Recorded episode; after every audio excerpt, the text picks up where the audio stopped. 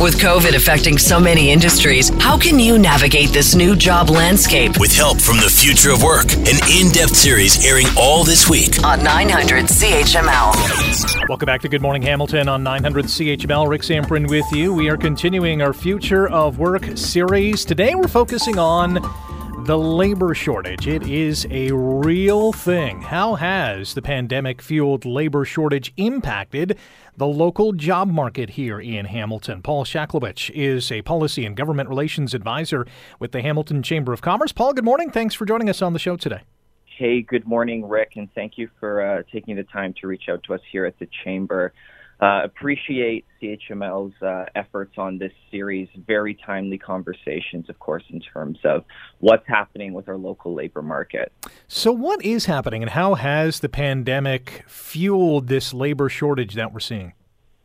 So, of course, there are a, a, number of different factors that are at play. And, of course, the pandemic hasn't really helped any of them. And a lot of these uh, factors such as barriers to immigration, of course, over the last two years, challenges for uh, those immigrants' skill recognition when they do land here in Canada, supply chain challenges that everyone is well aware of, uh, as well as the increased demand on our supply chain that really hasn't been seen. And all of this is also paired with, of course, a lot of conversations around increased compensation for employees and at the same time, workforces or sorry um, employers are also faced with the challenges of increasing climate change targets and those are raising costs for everyone as well.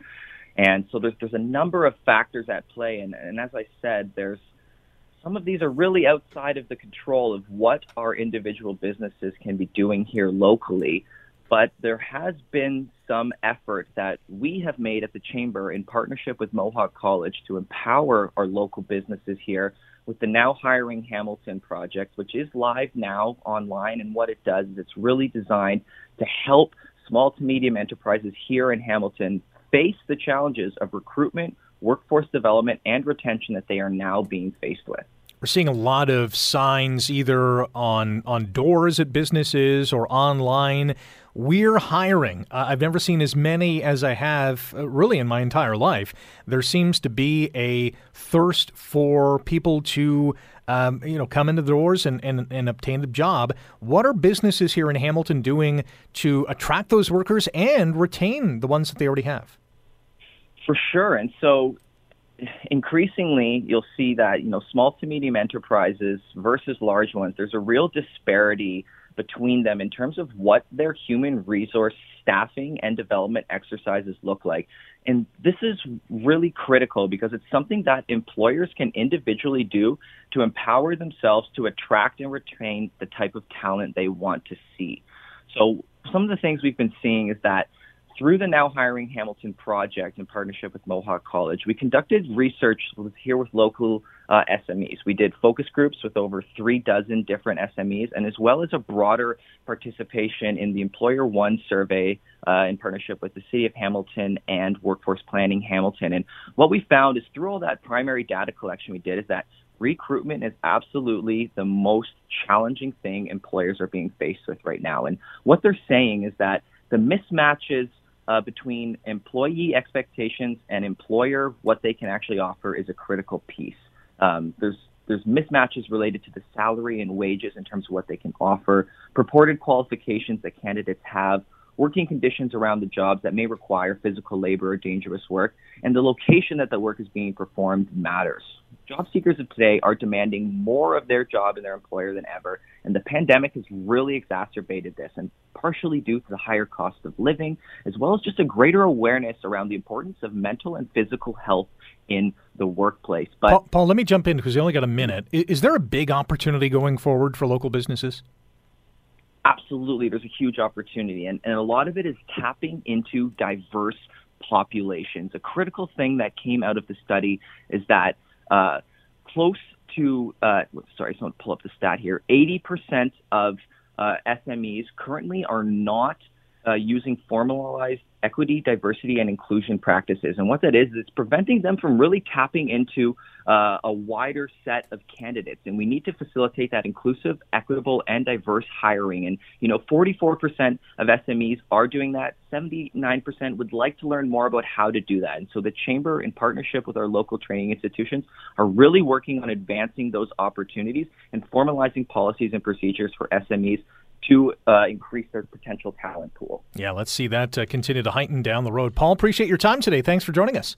Of course, and have a great day. Looking forward to the rest of the series. Awesome. Paul Shaklowitz is a policy and government relations advisor with the Hamilton Chamber of Commerce. Stay tuned. Uh, part two of today's Future of Work series, looking at how the pandemic has fueled a labor shortage in town. We're going to chat with a local physiotherapist who has seen her business greatly impacted by the COVID 19 pandemic. With COVID affecting so many industries, how can you navigate this new job landscape? With help from the Future of Work Work, an in depth series airing all this week on 900 CHML. Continuing our Future of Work series here on GMH. Um, we've been focusing on the labor shortage and has impacted businesses really everywhere, in every city, in every sector, including the healthcare sector for sure. Uh, a local physiotherapist has seen her business greatly impacted by the COVID 19 pandemic. And she joins us now. Amber Kusabovich is the owner of Waterdown Physiotherapy. Good morning, Amber. How are you today? Good morning, Rick. I'm fine. How are you? I'm good. How are things at Waterdown Physio these days? Uh, well, we're keeping pretty busy, and uh, it has been challenging because we have been working short staffed for uh, much of the pandemic. When you look back to the start of 2020, just before the novel coronavirus is declared a global pandemic by the WHO, how would you describe your business then and how has it changed since? Well, at the beginning of 2020, um, you know, things were going well. We had a full staff and, uh, you know, things were um, pretty normal. And, um, and then, of course, uh, the coronavirus hit, and we were closed for 10 weeks for that initial lockdown in 2020. And it was a very stressful time with a lot of uncertainty. We didn't know when we'd be able to reopen and what that would look like. Um, during this time, we did start doing uh, virtual appointments. So that was new for us and something that we still offer. And uh, once we reopened in June of 2020, uh, even with restrictions in place, the business ramped up quickly to where it was before the pandemic and now is even busier. So we were very fortunate in that way. I attribute this growth um, to the fact that many people are working from home and have injuries and aches and pains related to working from home, perhaps not in the best ergonomic setup. And also, many people have expressed the difficulty in getting in person appointments with their family doctor so they're booking directly with our physiotherapist to assess and diagnose their issues. So this and is this is presenting a whole new set of challenges for you. That's right. That's right. Because we're we're very busy, and then um, during this time, um, we've had some staff decided uh, decide that it would be a good time to retire. So we've had some longtime employees um, leave due to retirement, and we've had others uh, reevaluate their career and decide to return to school. So, um, trying to replace those uh, staff members ha- has been challenging for sure. Or, or, have you filled the bucket back up, or is it still uh, a little bit empty in terms of uh, uh, attracting employees to the workplace? Yeah, we're still a little bit empty. Um, we uh, we did have the challenge of recruiting and interviewing and onboarding staff during the pandemic. Some of that was done virtually. Um, and right now, we are still um, trying to recruit um, some professionals uh, physiotherapist, naturopathic doctor, and uh, massage therapist. Amber Kosabovich is the owner of Waterdown Physiotherapy and our guest on Good Morning Hamilton on 900 CHML. It's our Future of Work series, and today we're focused on the labor shortage. Uh, would you say there is a labor shortage in the physio field?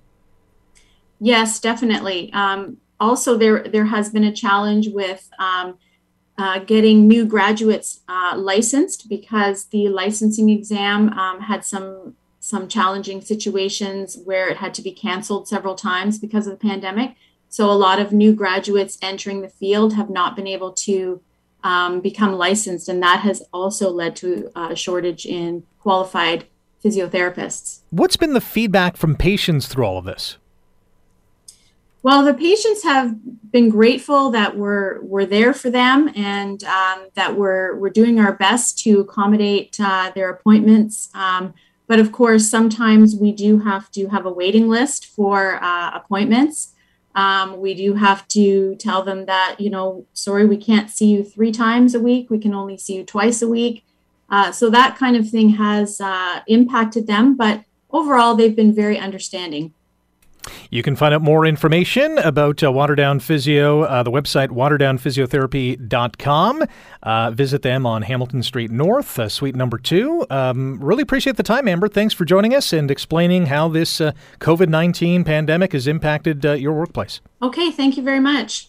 The pandemic changed many things in our lives, including how and where we work. As restrictions are lifted, can we go back to the way things were? Should we? 900 CHML examines the impact and its outcomes with our Future of Work series. We'll help you navigate new opportunities within the local, ever evolving job market and look at the future trends of the post pandemic economy. Future of Work, an in depth five part series airing all this week. Hamilton's News, today's talk, 900 CHML.